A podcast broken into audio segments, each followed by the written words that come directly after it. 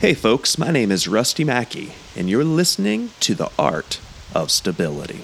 The Art of Stability is conversations with old and new friends to hear how they've navigated the challenges of life while staying grounded to Jesus in the midst of it all.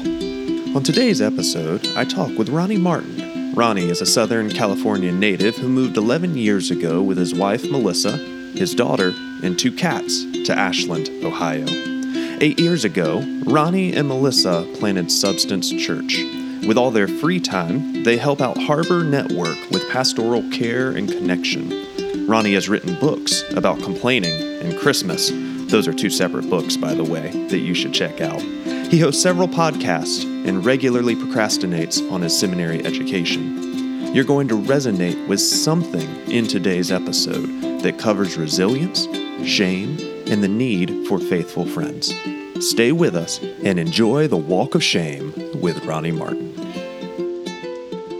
I'm so grateful that you're joining me today. And as I think about you, uh, really Two, there are two things that I value uh, about you that I've experienced personally, that I've experienced on your social media, uh, which if you all are not following Ronnie on social media, you definitely should. Uh, he's a great encourager. Uh, but the two things that I've noticed about you, Ronnie, is uh, first of all, that it seems like you have this balance in your life. Mm. You have a balance of being able to acknowledge the hard in the difficult of life, yet you also have this hopefulness to you. And that balance then uh, really leads into the second thing that I really value and appreciate about you, which you already mentioned, uh, getting to work with pastors. Mm-hmm. Uh, you are just an encourager and you are there for pastors, and you see it all over your social media. And I personally have experienced it from you over the years. Uh, and I'm wondering, what is the story behind those qualities? Uh, have you always been that way, or was there an, a development to you becoming uh, that type of a person? Well, gosh, Russ, I, I mean, those, that's too nice. Those, nobody's that great, what you just described. So let me, let me just refute that here for a second. You know, it's, the first question is really interesting to me um, because I I come from a very, um, I don't know how to say this other than to say it very blatantly. Um, I, I come from a very cynical family. Mm-hmm. I come from a large family. Um, and I come from an environment where um, there's a lot of cynicism, and there is not um, a lot of opportunity to be vulnerable. And so I grew up in that kind of environment. And um So I think one of the prayers that I've had for going on decades now is that the Lord would, the Lord would break me of some of that natural cynicism that I sort of arrive at very easily, too easily. And that he would also allow me to not, not be, um, that he would sort of take away any sort of argumentative spirit that might be yep. in me. And so I, there, I, I'm always trying to strike a balance. I don't know that I do it that well, but I'm trying to strike a balance between being honest yep. and having an opinion about some things that maybe aren't even popular, but to do it in a way that says, hey, at the end of the day, Jesus is ruler of the universe. Mm-hmm. He's ruler over my heart. And there is still hopefulness in, in wherever we end up, you know, on, on either side or or whatever side it is that we that we might find ourselves on, whether, you know, in any sort of facet of life. And I, I think it's a, to be quite honest with you, it's a, it's encouraging to hear you say that, because it's a massive struggle for me, mm-hmm. because my tendency is actually to be more cynical, and I am constantly trying not to be. Yeah, and I yeah. certainly would never want to put myself in a, in the position of somebody else being negatively affected by my cynicism. Mm-hmm. And um, so thanks for saying that, because yeah. man, it's a slog for me. It's a natural thing for me, but I want to be hopeful and I want to be encouraging, and I just want to get better at it. And I, and I hope, hopefully I am. Um, and that's why I sort of have a no arguing policy on social media. Sure. So when people make comments where they disagree, I, I know I don't come back unless I need to apologize. I never get into debates or, or arguments um, because we just don't really see a lot of good coming from that, especially in that particular medium. And the second part of your question, you know, pastoring is so difficult for me. Um, it has been the hardest thing that I've ever, I get emotional when I talk about it, but it's been the, it's been the hardest thing that I've ever had to do in my life. And I've never felt, uh, it is not something that I feel like I do very well at the, again, at the risk of sounding self-deprecating. And so when I talk to other pastors, I feel like I'm, um, I'm able to understand how, um, just how much it takes from you yeah. on an emotional, on a spiritual, on a relational level. There's such a high cost to pastoring.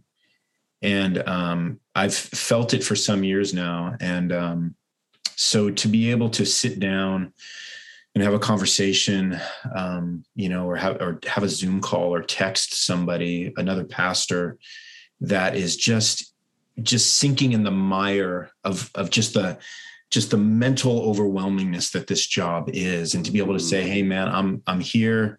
I'm, I'm not, I'm not looking down on you, but I'm yeah. in the mud, in the slog, in the mire with you. Um, it's just a privilege to be able to do that. And so I'm, I'm just thankful that the Lord has mm. given me some opportunities uh, for that. Yeah. Mm.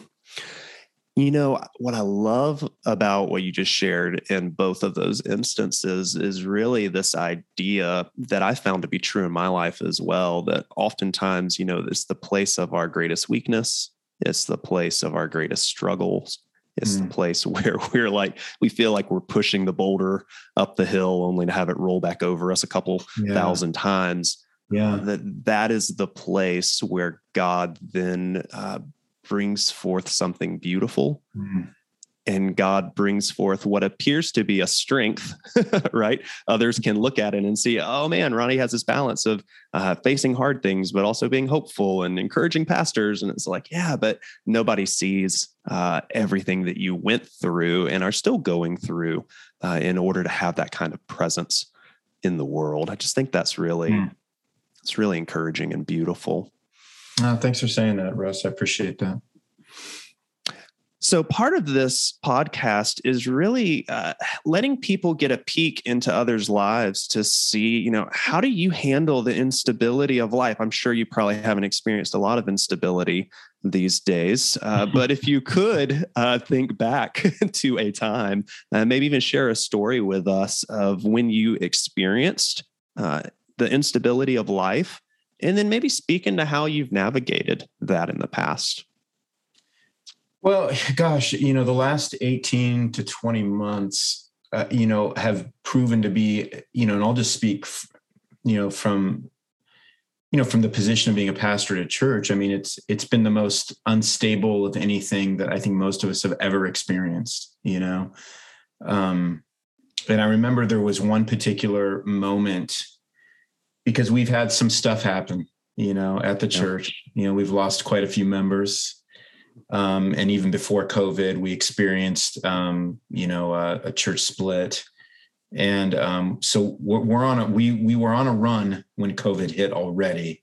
Yeah. And um, so going into that and then beginning to experience some of the fracturing that, that came with that, unfortunately. And, And people just, you know, um, people feeling very, you know, unsettled and experiencing their own sense of doubt and not knowing what's going on in the world and feeling like, you know, they have to wrestle control over their own lives. And, and I, and I know that, you know, we, we've all been facing that. And I, and I just, it came to a, a, a moment one time where, you know, I think it ended up in being a massive argument that my wife and I had over something completely inconsequential that was, you know, all this other stuff just triggered, yeah. you know, as those things happen. And I remember the cats, just thinking, perhaps. Yeah, that's right. It was the cats.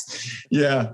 Um, those cats that traveled with us are no longer with us anymore. So there's, you know, we have a new cat, but um, those cats did not last forever. But I remember just saying, you know what, I need to go for a walk.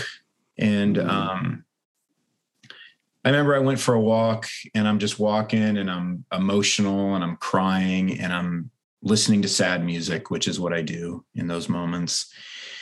And I just, uh, I, you know, I, I wrote one of my elders and I said, man, if you could just pray for me right now. I go, I just don't have anything left right now. And I'm just tired. And, you know, I know you guys know that, and you've been kind, and they, they have been, they've been gracious. And um, so I was blessed to have that, but I just, you hit those moments, you know, where you just, you want to escape and you can't, and you have to face your fears. You have to face the uncomfortableness. You have to face the mm. people that you can't please. And it's all right there, and it's ugly, and you feel ugly on the inside. You're, you look ugly on the outside because you're crying. And, um, and I remember, um, I mean, it's going to be hard not to be emotional about this, but I remember I was walking for a long time mm. and I turned the corner back to, you know, walking up my the sidewalk to where my house was. And my guys were standing right there waiting for me. Wow. And, um, man, that was, um, mm, man, it's hard to keep my control, but that was a, that was a moment for me. And I went up and I just, I hugged one of, one of my guys, big guy, not a hugger. He'll tell you that. And, um, he just gave me a big hug and I cried, and it was, um, man, it was just such, it was such a helpful moment of release. I think it, in that moment, I experienced a particular kind of stability, mm-hmm. which was, um, man, you're just, you're, you, you feel alone, but you're not alone. And yeah. just because we feel alone, that doesn't speak into the truth that in actuality, we're not alone. And to experience the closeness of Jesus in that moment, which is what I needed. I, yeah. I needed, I needed to feel it tangibly with men who were walking with me, who were standing with me, and then who physically were going to wrap their arms around me so that I could remember something that was true in spite of how I was feeling. Yeah. And, um, man, that was a moment of instability that turned into stability. And I remember being able to sleep that night. We're brought back into these moments, right, where um, God puts us in, into those moments of being like a child again, where I just, I needed my dad, and my dad passed away thirteen years ago. I haven't had my dad in a long time. I needed that. I needed that presence in my life in that moment. I, I needed a dad, you know, in some ways. I needed the love of my heavenly dad, and I got it through my through my guys that night. And um, and I, and it was a moment where I felt I. I felt like it's going to be okay, you know, um, it's going to be, you know, I'm going to find that stability that I'm lacking. They provided that for me, and it was, um, I'll never forget it. Yeah.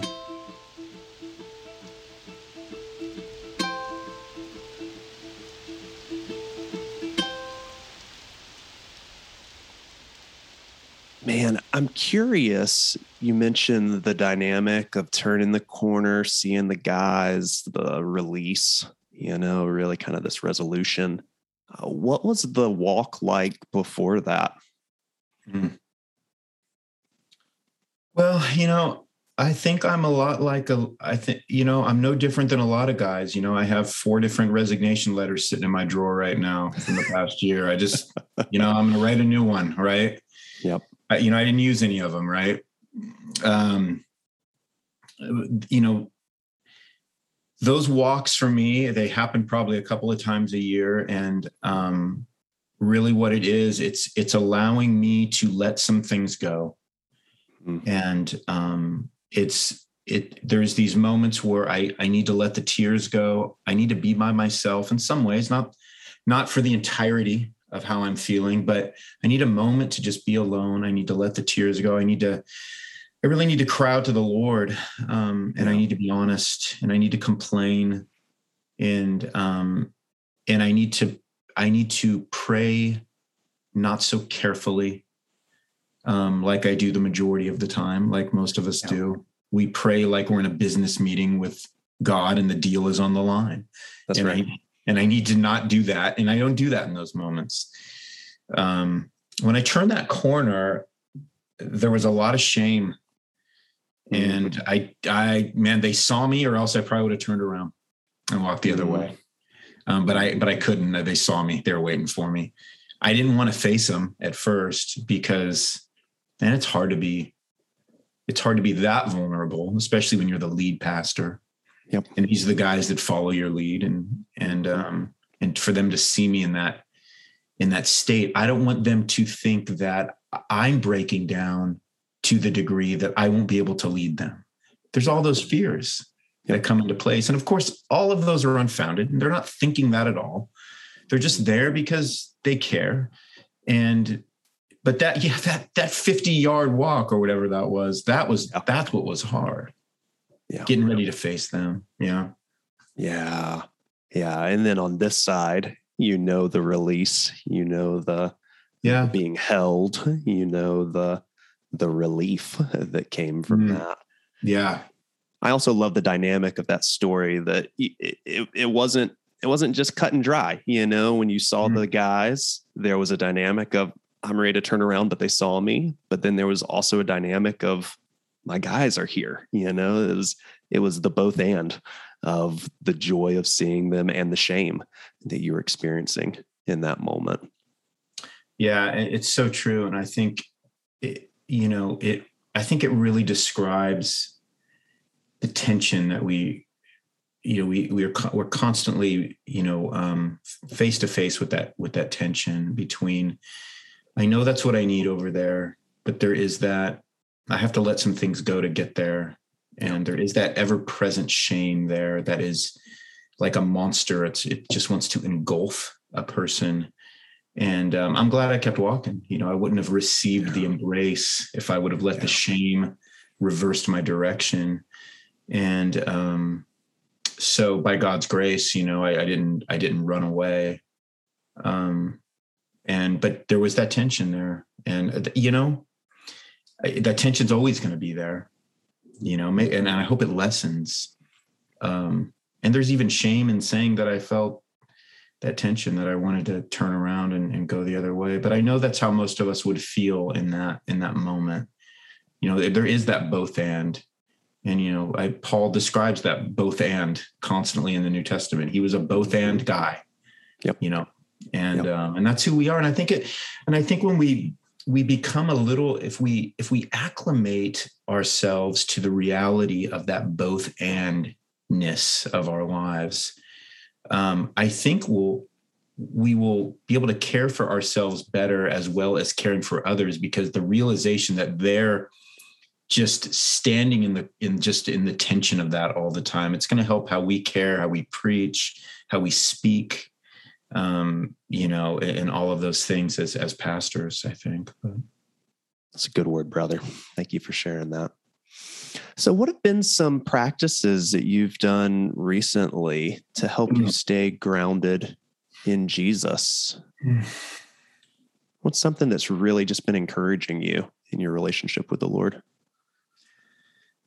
You know, I, I go through, I go through, you know, seasons with my, my devotional time and with, um, you know, prayer and the word and, and things of that nature. And, you know, sometimes it is so hard, you know, to allow ourselves to, you know, to sort of, you know, immerse ourselves in those things that we, we know we need to do. We know they're true. We know they're shaping. We know they form us. Um, but they can be the hardest things for us to do, even, even though we've been doing them for a long time. Yeah. And I think what I have found is that if I, if I just, if I stay faithful in those, those simple areas of prayer and the word, I feel like God renews those times for me. Um, and what he does is in those renewing seasons of praying and, and time in the word, is that he commits more of his word to my memory and to my heart. And I'm recalling those things more often than not. And how I know that that is happening in me is that I have, um, I spend more time being thankful. Hmm. And I take intentional moments uh, in my day to, to remember to be thankful. And so I, I, th- I think it's the, man, it is the day in, day out slog of not ministry, but just living a life as a human being that wants to be conformed more deeply to the image of Christ, but also knowing that the way that we do that is hard. Yeah. Um, and I think when the Lord is re- really has me in a place where I'm experiencing some sweetness, which is which is happening right now. And by sweetness, I literally mean what you're saying, stability, because stability is sweetness. Yes. Um, I my heart is my heart is repositioned and redirected um, toward thankfulness. Yeah. And um, and that has been the key for me that unlocks everything else. If I remember, if I if I'm diligent in my in my thankfulness, it seems like a lot of other pieces in my life that are just discombobulated and are lacking any any sense of soundness and reason, they all seem to synchronize. Um, when I'm looking around and I'm going, "Oh, that's right, Lord, you did that," mm-hmm. and I'm going to take a minute and thank you for that, because in the eyes of the world, that's a small thing, but it's not. That's right. The world says inconsequential. The Lord says, that's my grace to you. I think st- so stability for me, and, and the practice of it comes through just remembering to recount his wondrous deeds, as the psalmist writes, and to be thankful. But man, Man, oh man, it's a that's a discipline and it's a practice for sure. It's hard work. Oh man, one hundred percent. This question may sound strange, but what does thankfulness feel like mm. for Ronnie Martin? Or maybe another way to get at what I'm trying to ask here is, uh, what is your sense of the Lord? Like, what what does it feel like in your relationship with Jesus when you're experiencing that thankfulness? Oh, man, that is such a great question. I think when I start, when I start opening my eyes to what is surrounding me, um, it allows me almost, it, it's almost an invitation It's almost an invitation to saying, like, Lord, I just want to be near you. I want to feel your closeness. So a small example would be, I was sitting in this little room we have, you know, in the house where we got, you know, a bunch of books, and we got these two chairs that me and my wife sit at. I, we're, I'm sounding like a senior citizen right now. Yeah. Um, and we got this little table with the lamp, right? And that's where we sit in the morning. I just had this overwhelming, a couple of days ago, I had this overwhelming sense of gratitude um, by sitting there, and I'm looking out these, these windows, and the sun is just starting to rise, and it's kind of a beautiful morning. The weather's been beautiful lately. And I just had this overwhelming sense of like, hey, I never even thought I would have a room like this one day, mm-hmm. that I could sit with a bunch of books that I'm probably never going to read, but I've read ten percent of them, you know, and um, I got my Bible right here. I got a cup of coffee I don't deserve. And, um, man, I got, I got about an hour and a half before I have to get out into the day to, to just sit here and be here. And I just was overwhelmed with thankfulness by saying, but I like this room. God could have given me any room. He also could have given me no room, but yeah. he gave me this room. And I was just starting to unpack the particularness of that. He, he gave me this room for this particular season in my life, because I don't know where I'm going to be next year or next uh, tomorrow. May, you know, I'm, I may not have this room for the rest of my life, but he's given it to me now to create memories of time with him that might carry me through a future season that is going to be incredibly difficult for me, that I, that I'm going to need to remember this to get me by. And I just started unpacking that. And I, and it just filled me with such a sense of gratefulness and thankfulness to the Lord. And in that moment, I just felt my heart lifting. And I just, I felt glad to be alive, which is, I'm a very melancholy kind of a dude. And for me to even say things like glad to be alive is just, my wife is probably hearing that somewhere off in, you know, the distance, and something's happening to her, you know. Um, but I felt that. I felt that in that moment. And um, it's rare for me, but I felt I felt his presence. And um, it was amazing. Mm. Well, it's not surprising that you felt his presence and you felt glad to be alive, right? I mean, mm. in your presence, there is fullness of joy. That's it. And yeah, it's just, oh, that's beautiful, Ronnie. You know, I, I just love, yeah, I'm, I'm just so grateful for you hopping on with me today and sharing uh, just a little bit more of the interior world. You know, mm. this is the kind of stuff that people don't get to hear unless we share it. And it's, it's just encouraging to hear how, even though it has been a chaotic past year and a half, eighteen months, right? Even though that is the reality that we live in, four resignation letters in the drawer, uh, yet at the same time, you're just growing in this gratitude. You're growing in this joy. Mm. The Lord's giving you these sweet moments, yes, for future hard seasons. I love that imagery. But also for this season, right yeah. here, right yeah. now. It's just, it's really beautiful. And, and hearing the the parallel, you know, kind of this theme of with your walk with your elders, you know, that you round that corner and your shame is like, oh, turn around, don't do it.